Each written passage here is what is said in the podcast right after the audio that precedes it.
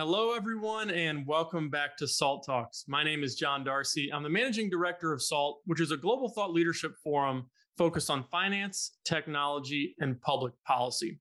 SALT Talks are a digital interview series with leading investors, creators, and thinkers. And our goal on these talks is the same as our goal at our SALT conferences, which is to provide a window into the mind of subject matter experts as well as provide a platform for what we think are the biggest and most important ideas that are shaping the future. And we're very excited today to bring you a special SALT talk with Dr. Mark Epstein.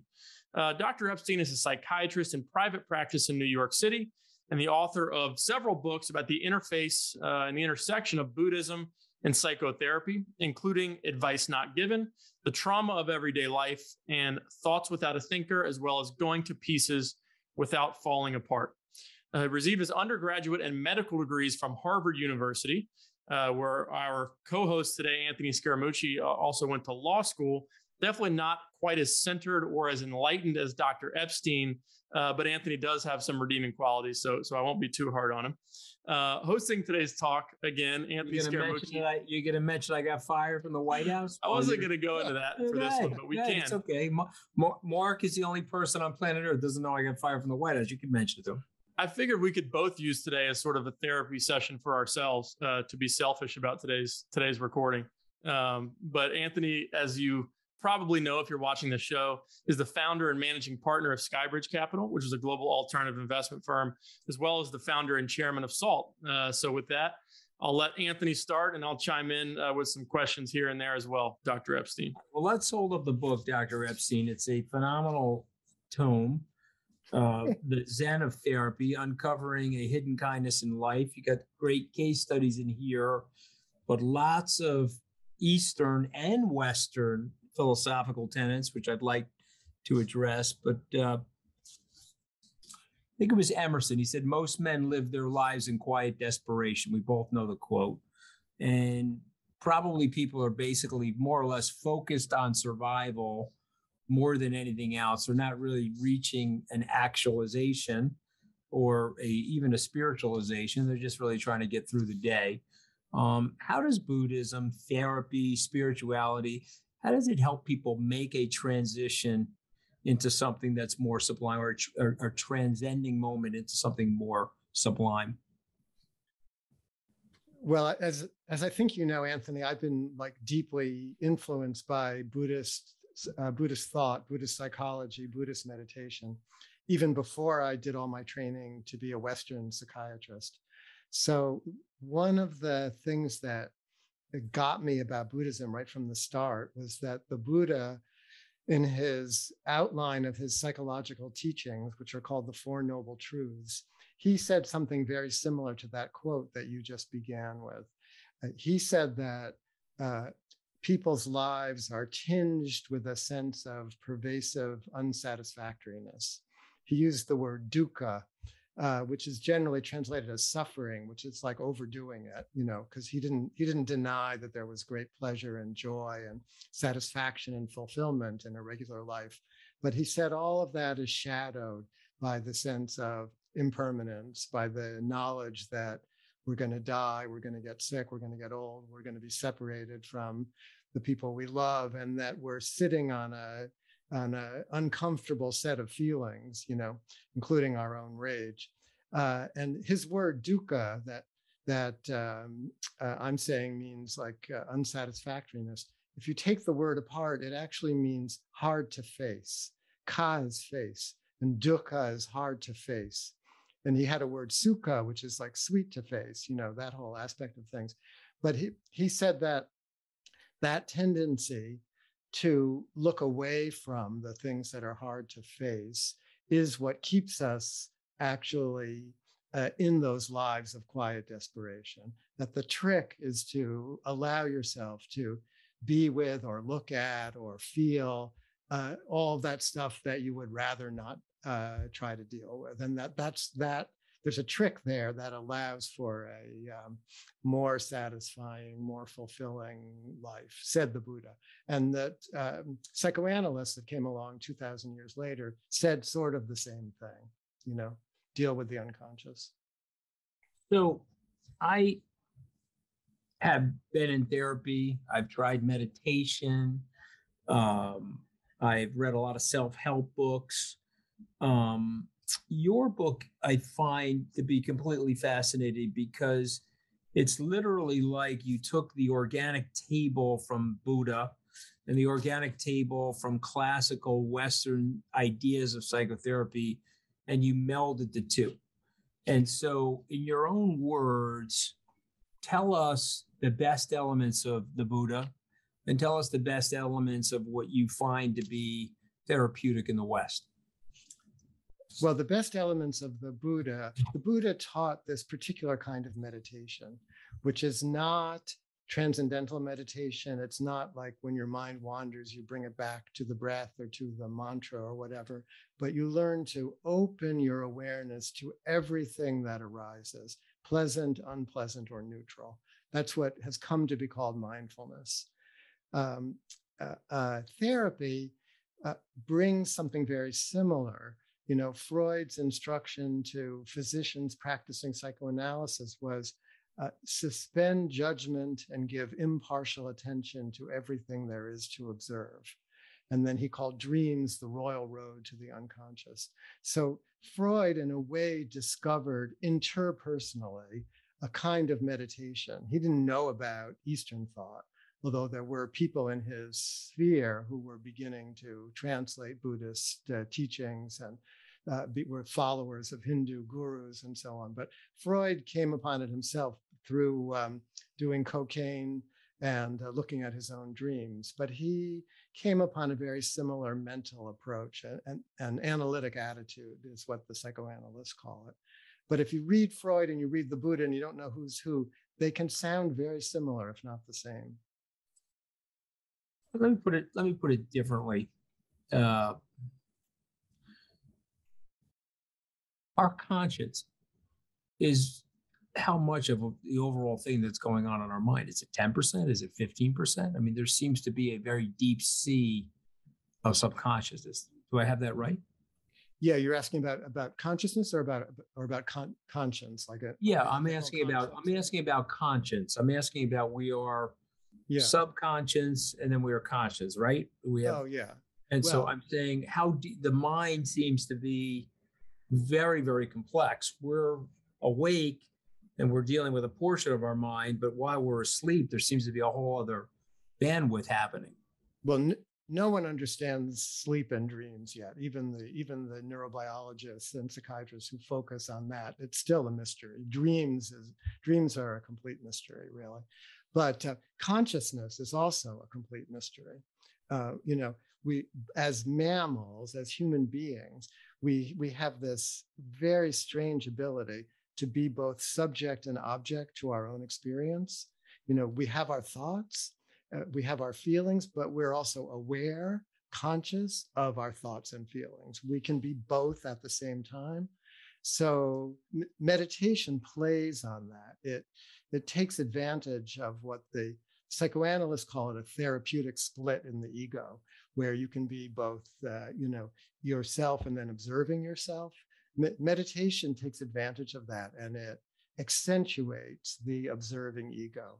It trains the mind to watch itself so that you start to get beneath the superficial aspects of the mind, you know, that which is counting and worrying and measuring and making lists and planning and remembering. And it opens up a deeper, I would say more intuitive uh, aspect of the mind. And I try to show that in the book by uh, oh, know, how I mean, am I trying to do that in therapy for people, getting them over themselves or past their defensive organizations into uh, a, l- a little more mystery about them about themselves. Thing you talk about in the book is the ego and the limiting factor that the ego plays in our well-being. And and I guess how do you let go of and how do you reshape the ego? Well, we all need the ego so a lot of people misunderstand the uh, spiritual teachings you know that we're supposed to rise above the ego or get rid of the ego if you get rid of the ego too quickly or too completely you become psychotic or, or else super anxious like filled with panic. So we don't want to get rid of the ego we need the ego. But a lot of people are stuck in their egos. They think they are only their egos. They they live their lives you know as i was saying before counting measuring comparing preparing uh, uh, looking over their shoulder at what is the next threat. That you know the the, the ego is there to to uh, help us to mediate between uh, inner experience and outer experience um, if you uh, if you didn't have an ego you'd be helpless in this world. But uh, to have a more flexible ego to be able to give yourself experiences where the ego goes to sleep so to speak you know um, I, I wrote a book called going to pieces without falling apart where I tried to distinguish between integration, ego integration, where you're, you know, like a functional person, and uh, disintegration, where you're falling apart, and unintegration. Unintegration is when the ego like loses its priority, you know, it takes a back seat.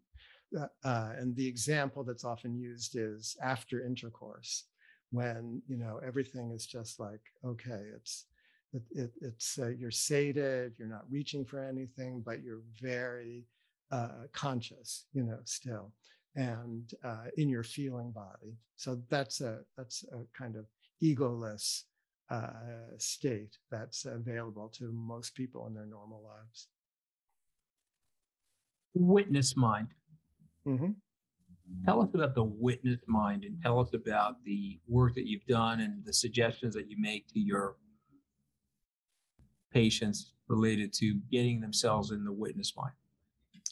Well, the witness mind is what meditation is um, cultivating. Uh, and it's also what I, I think psychotherapy at its best is cultivating, so that someone who comes, say, for therapy, who's uh, very preoccupied with their hurt feelings, and they just want to talk about how aggrieved they are and how angry they are, uh, but they have no perspective. They have no perspective on uh, the way that they're reinforcing their own distress and the way they're blaming, searching to blame rather than taking any kind of responsibility for what happened. The, the witness mind allows people to relativize or contextualize their suffering. So they're not just like completely stuck in what they're feeling, they're also able to observe what they're feeling. Uh, I have a um, longtime meditation teacher, a guy named Joseph Goldstein, who founded a big retreat center in Massachusetts. And uh, he always says, it's not what you're experiencing that's so important or that matters, it's how you relate to it that matters. So the witness mind gives you a little more play, gives you a little more freedom to relate to your experience in a in a, a way of your choice, rather than you being completely uh, uh, victimized by whatever it is that you're thinking or feeling. How does meditation affect a person's brain?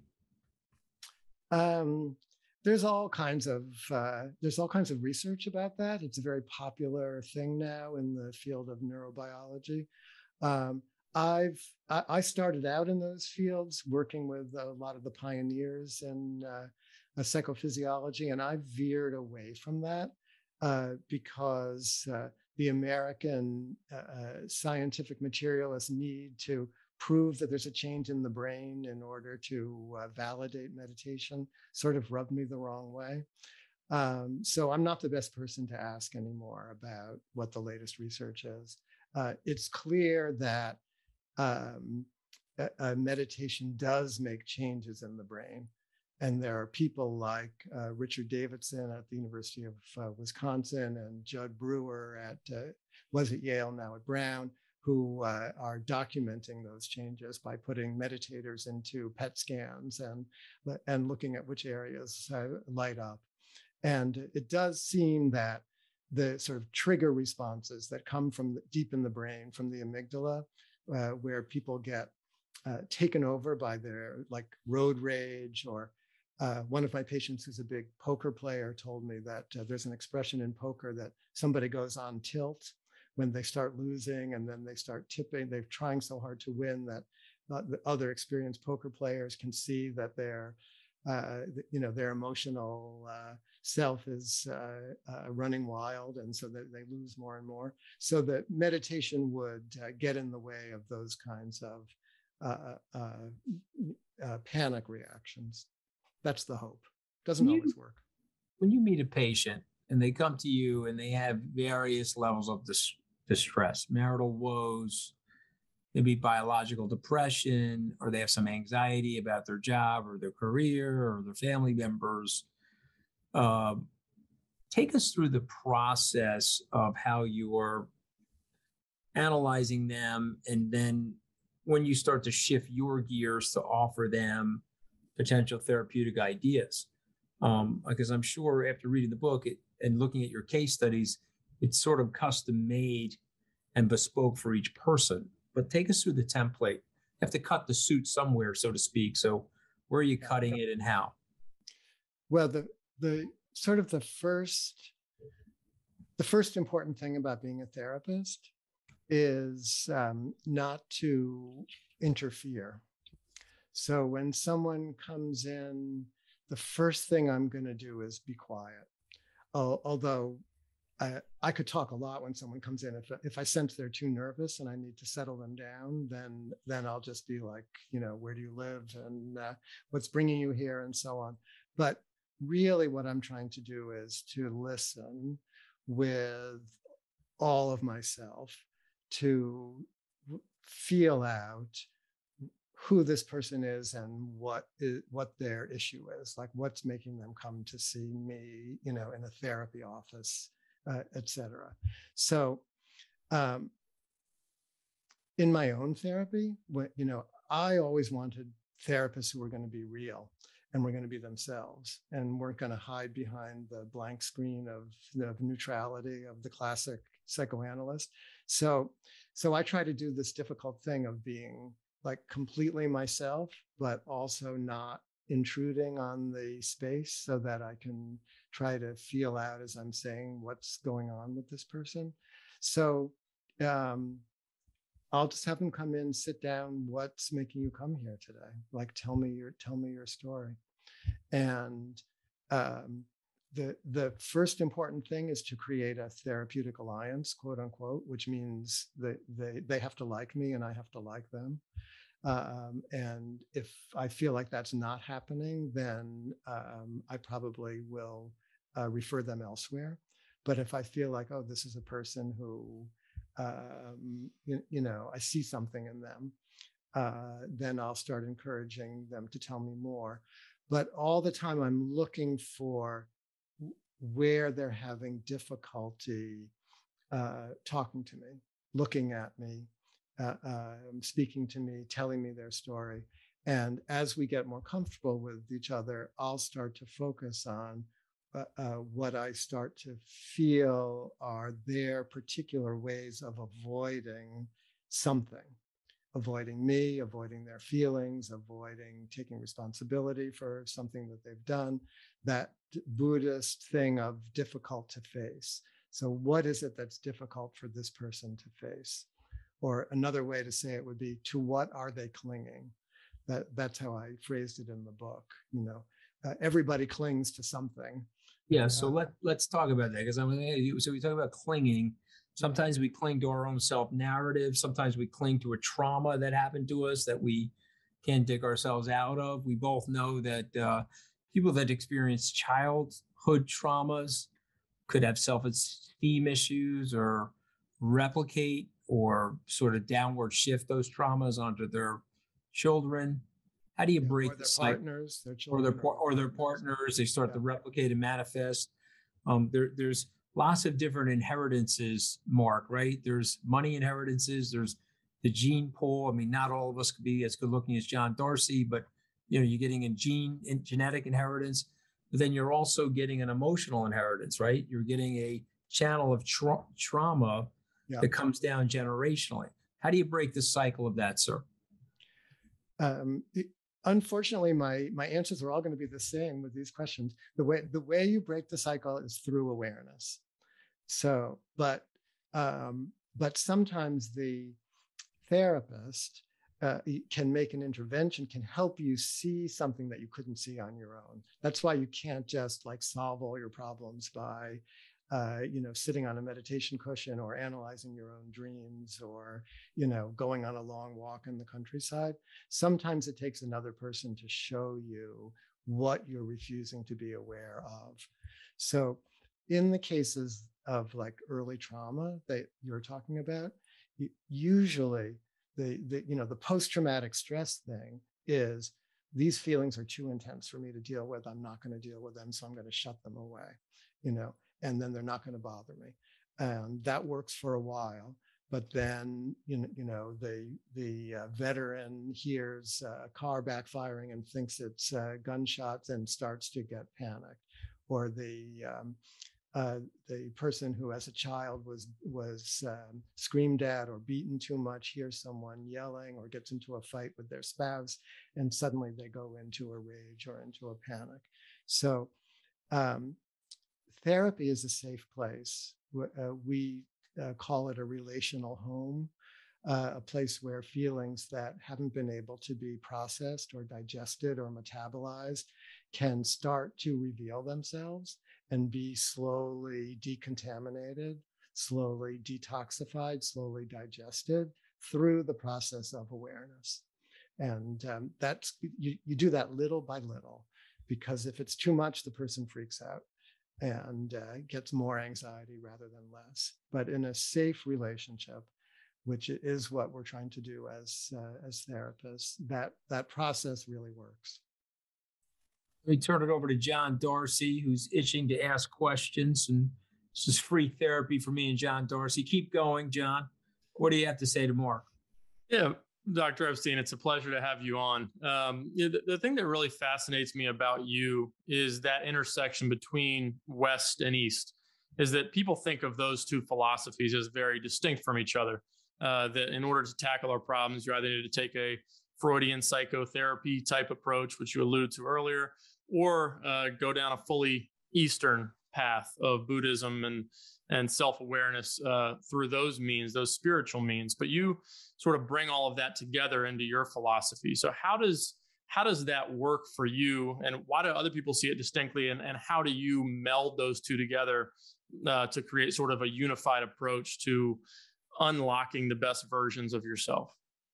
Well, the thing that's strange about me or peculiar to my experience is that um, I, I went like intensely and deeply into the Buddhist side in my 20s before I decided to become a psychiatrist and before I knew very much about anything else. So uh, I did a lot of meditation retreats. I traveled to Asia and met my teachers' teachers. Uh, I really you know understood i got as much of the buddhist psychological side as i was able to uh, at that time and then um, I, I, came to being a therapist by way of medical school um, and becoming a psychiatrist and i was one of only i think two people in my medical school class who wanted to be a psychiatrist you know um, but the thing about doing it that way is that they don't really teach you very much about how to be a therapist when when you're when you're a doctor. They just uh, you know like in dermatology or uh, uh, or so on. You you watch someone do a procedure and then you try your hand at it.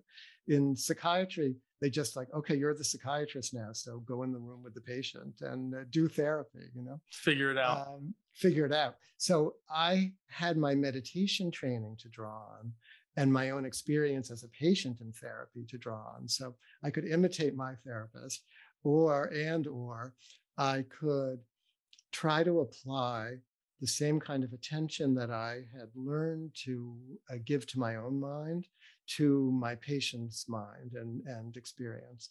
And that was all I really knew how to do. But it turned out that that was the therapeutic thing to do you know and that in fact i had been better trained because i had done all that work on myself than than many of the other people who wanted to be therapists so that's the first thing the, the quality of attention that one brings to another person's experience you know i'm really not thinking about myself at all when i'm sitting with a patient and you know which is such a delight you know to be free of myself for that period of time and i can really give my attention to someone and then I can start to pick out, oh, where is this person hiding? You know, what what's what's going on? Where are they tensing up? You know, the way a, a body worker would feel where the muscle tensions are and you know and supposedly that there there's emotional pain hidden in those muscle tensions. Well i think a, a good therapist is sort of doing something like that but uh, psychically you, you know feeling where the where the tension is where the uh, where the difficulties are and then slowly and improvisationally creatively trying to bring that into the awareness of the other um, so that's uh, for a long time i i um, didn't want to say how the buddhist uh, uh, influence was affecting me because I didn't want to be making a workbook of you know mindfulness based uh, uh, psychotherapy. But but I decided in writing this book I would try to tease it out a little bit. So um, that's what I've been attempting to describe with, without uh, being too concrete about it. You know how to bring a Buddhist sensibility into a psychotherapy practice. Right you write a lot about, and you and Anthony talked about it briefly earlier, about how the ego is really the limiting factor in our well-being, but not, you know, you don't want to strip away the ego. The ego exists for a reason, but you need to work to reshape it.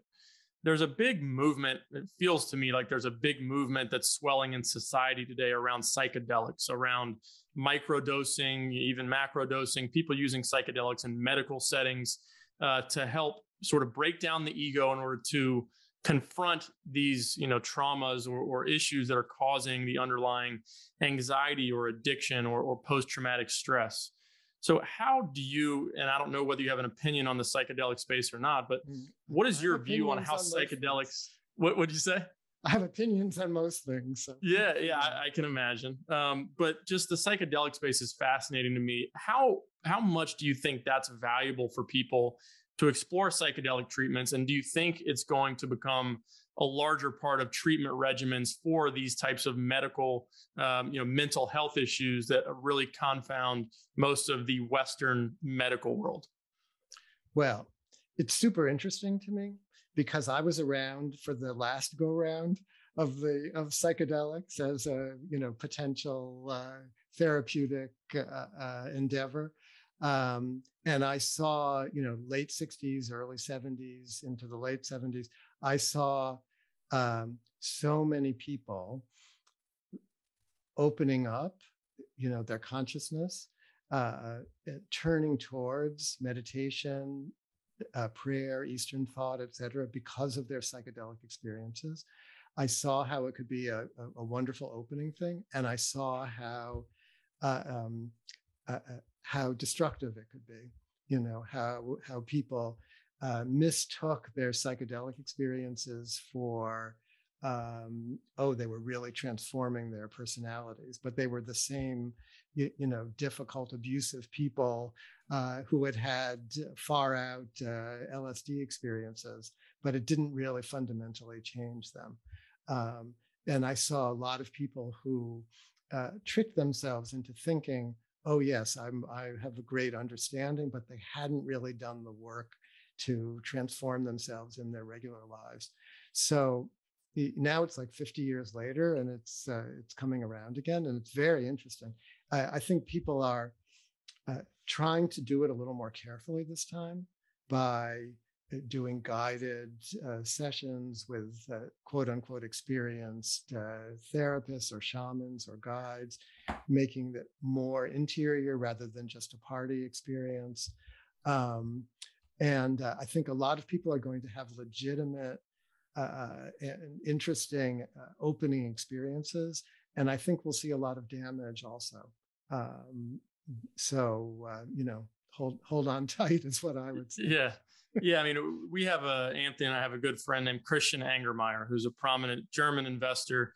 Uh, he created a company called Atai Life Sciences, and they're they're doing a lot in the psychedelic space. And he is very uh, quick to emphasize the fact that these need to be done in highly supervised scientific settings. So, you know, I, I think you're right on that front. Is that you know where a lot of it was recreational. I'm sure there was some self medicating going on uh, in the '60s.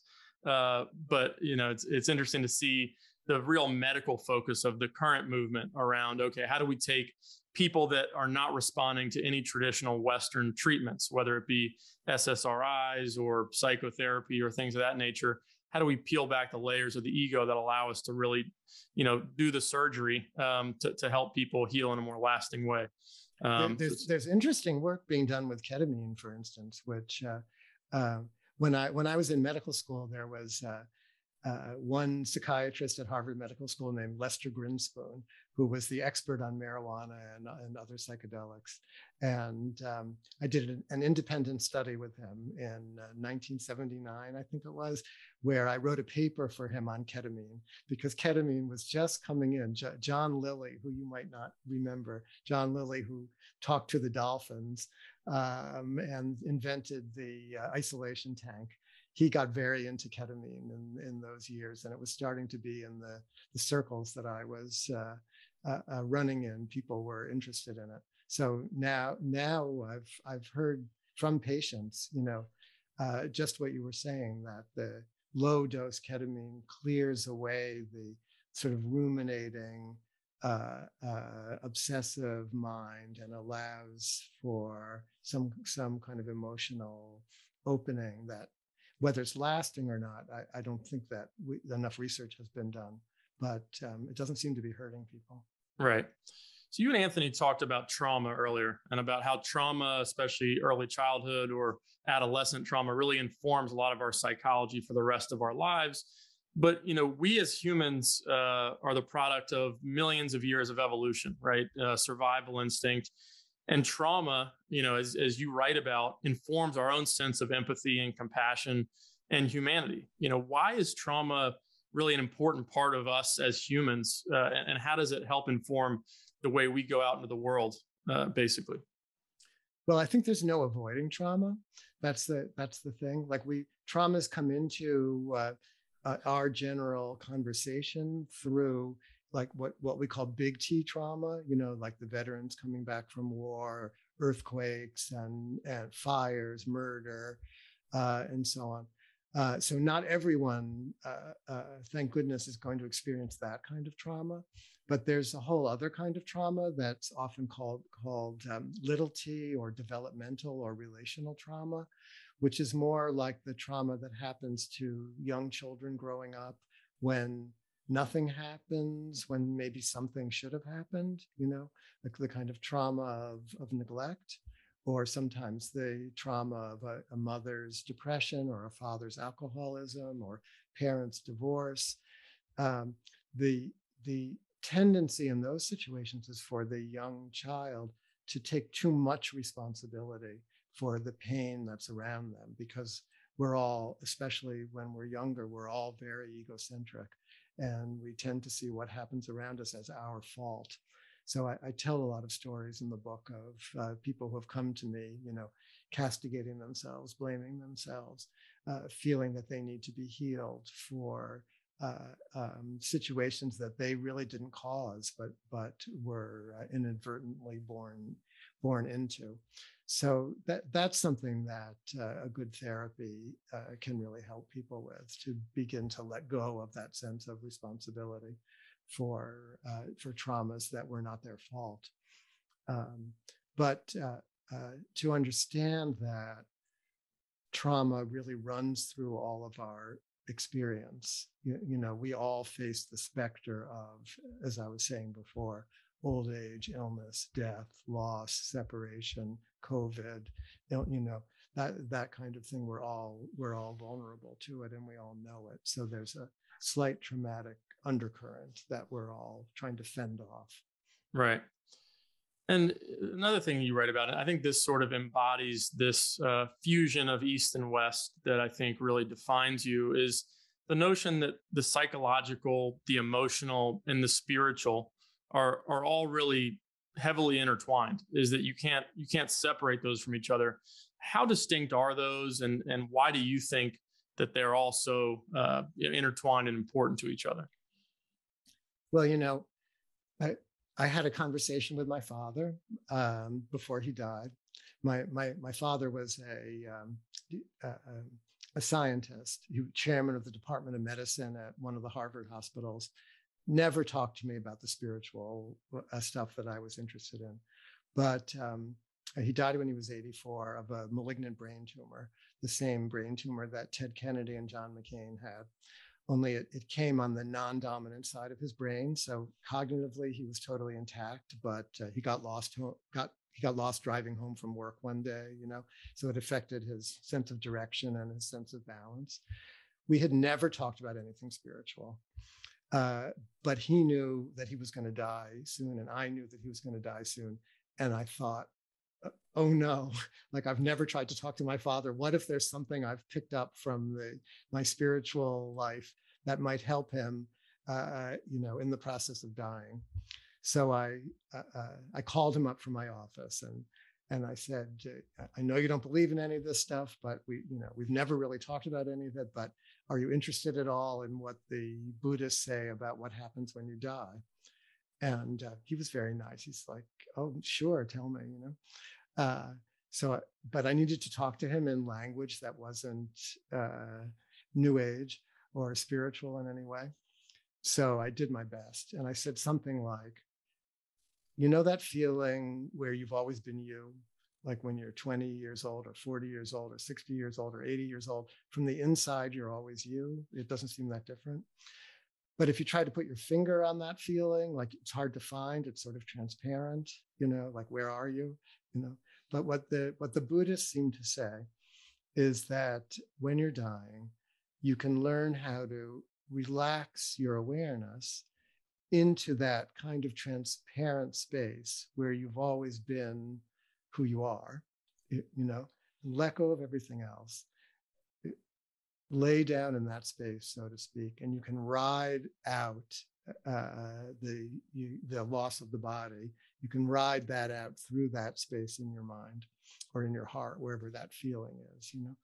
And uh, and my father was like, "Okay, darling, I'll try," you know. But that was like for a for my own father, you know, scientific materialist, physician, like the emotional, the psychological, the spiritual, you know, w- when are they going to intertwine at the moment of death, if not before, you know? So, but uh, some version of that is present for everybody, you know, even when they're dealing with uh, more day to day kinds of problems. Right. Well, it's a beautiful story, and thank you for sharing it. Um, what suggestions do you have? You know, we have people of all different walks that, that listen to our show, uh, and we try to bring them a, a, variety of content that helps enrich their lives in different ways. And so, one thing that we want to do is always provide people actionable advice. Is let's say somebody you know is is experienced anxiety or depression or um, you know just just the general nagging desperation of of daily life, as Anthony alluded to earlier how would you suggest somebody gets into meditation or therapy or learning about Buddhism in a way that can inform this spirituality uh, that can give them a little bit more peace and balance? Well, the, the first thing I would say is don't don't neglect the the Western therapeutic uh, modalities. Okay, the the drugs work sometimes, and when they work, they're they're a huge blessing. Okay. If you have panic attacks, there's medicine for that. Low dose medicine really helps. If you have a clinical depression, you know, if you're having suicidal thoughts, there's medicine for that and the medicine works and it's a blessing. If you've had a baby and you have a, you might be depressed and you don't know that, you know, but you're not like feeling so great. You might have a postpartum depression and the drugs work. Uh, if you're having uh, anxiety or, or relationship issues, or you're still pissed off at your parents uh, who are annoying you, um, then uh, therapy ther- therapy is an underutilized resource in our in in most of this country. You know, maybe not in New York, but uh, but really everywhere else. So it's there's no shame in seeing a therapist. Um, and then in terms of meditation, uh, I think it's really important to say up front that meditation's not for everybody. Okay. It really is not for everybody. It makes some people super anxious. You know, they just can't sit still. They can't watch their own. It's not right for them. Those people might be better playing tennis or going for a long walk or, you know, going skiing or for a hike or something. But uh, I think what's what's valuable about meditation uh, in the larger sense is that you're taking time out from your usual preoccupations, your usual self preoccupations, to just let the world come into your uh, in, into your mind in, in a different way. So even going for a 20 minute walk might be as good as sitting down on the cushion and trying to watch your mind for 20 minutes. Um, for people who are predisposed to meditation, who for whatever reason are drawn to it the way I was, it's very available now. There's, you know, there are, uh, you can um, listen to Dan Harris on uh, 10% Happier, and he has all of my meditation teachers who I introduced him to uh, recording meditation instruction in the studio. So you don't even have to go on a retreat. You can get good instruction, you know, on your on your phone. Uh, um, and if it's right for you, you'll like it, and then you can you can follow it up.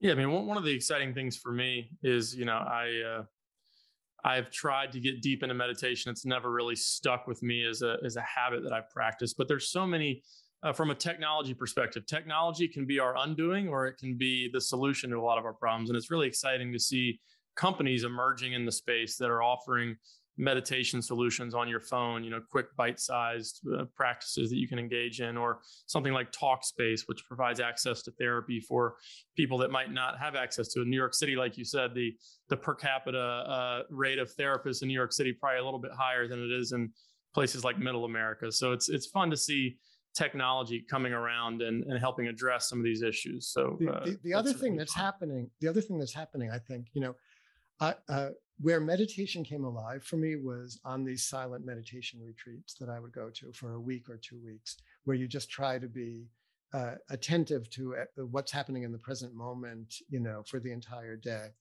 But uh, I think in uh, that sort of retreat experience, it doesn't have to be so austere as the ones that I've been to, but the um, the the psychedelic um, uh, experiences that you were talking about before, a lot of people are starting to build these retreat centers that are like part spa, part, um, you know, like yoga retreat, part meditation retreat, and part guided psychedelic journeying.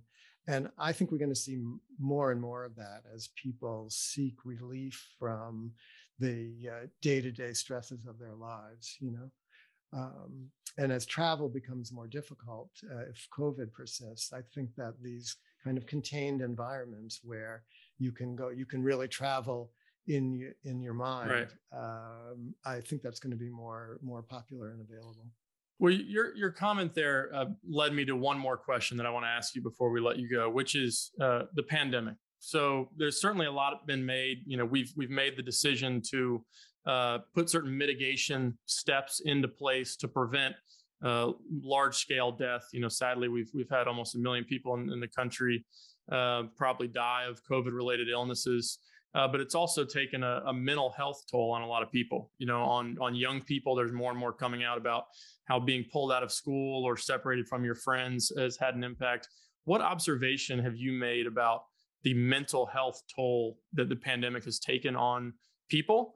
and and how would you uh, you know if you were running the country or you were a public health official how would you balance the sort of you know what people think of as public health or, or health related issues related to covid balance that between the mental impact that it's had on people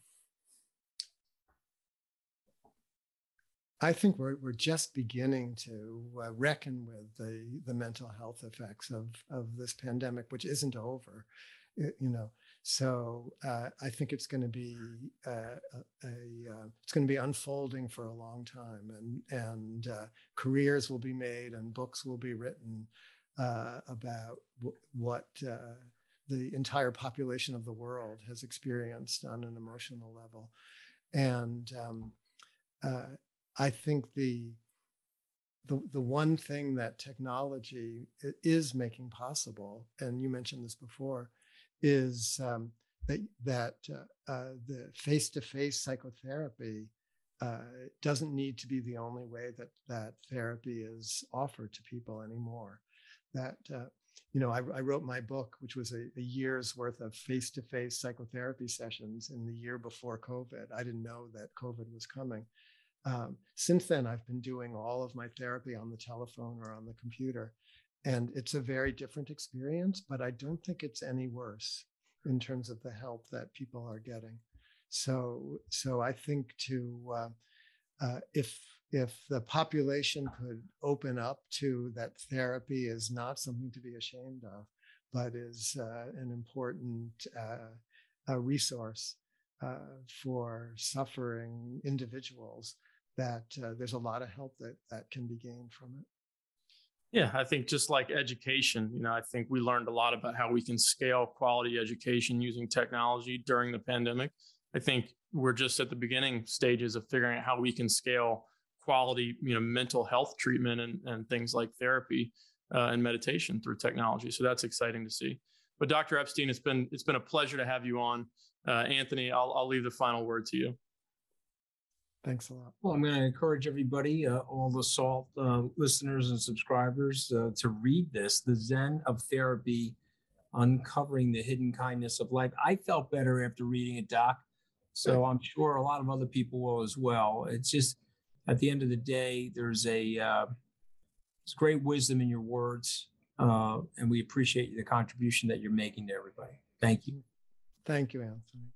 I tried to I tried to make the the the writing of the book and therefore the reading of the book some, somehow uh, reflect what the feeling might be in a in a good therapy experience. So, um, well, so ultimately, no, it's it's it's about awareness, self coaching, getting yourself in the right frame of mind, practicing good habits, you know, and not overreacting. You know, ultimately, yeah. I mean, I'm not to oversimplify life, but it's really a battle with yourself more than anything else. Yeah yeah. and how you adjust to what is happening to you and your you know listen nobody picks their family of origin doc. At least i'm not aware of that. You know no one picks their genetic makeup. So no. you're here. Those are your people. Let's figure it out. Best for our capability you know? Yeah. That's ultimately what it's about. Thank you anthony well, thank you again, Dr. Epstein. And thank you, everybody, for tuning in to today's uh, episode of SALT Talks with Dr. Mark Epstein. Just a reminder if you missed any part of this talk or any of our previous talks, our episodes are available on demand, uh, on video, and on podcast on our website at salt.org backslash talks or any app that you use to consume podcasts. Uh, our YouTube channel as well hosts all of our videos. It's called Salt Tube. Um, we're also on social media. Twitter is where we're most active at Salt Conference. We're also on LinkedIn, Instagram, and Facebook as well. Please feel free to share your thoughts on this episode or any of our other episodes and spread the word about these SALT talks. We love bringing on guests like Dr. Epstein that are, you know, unique within the subset of uh, talks that we have covering topics that again we think help enrich people's lives and, and help them operate uh, as the best versions of themselves personally and professionally but on behalf of anthony and the entire salt team this is john darcy signing off from salt talks for today we hope to see you back here again soon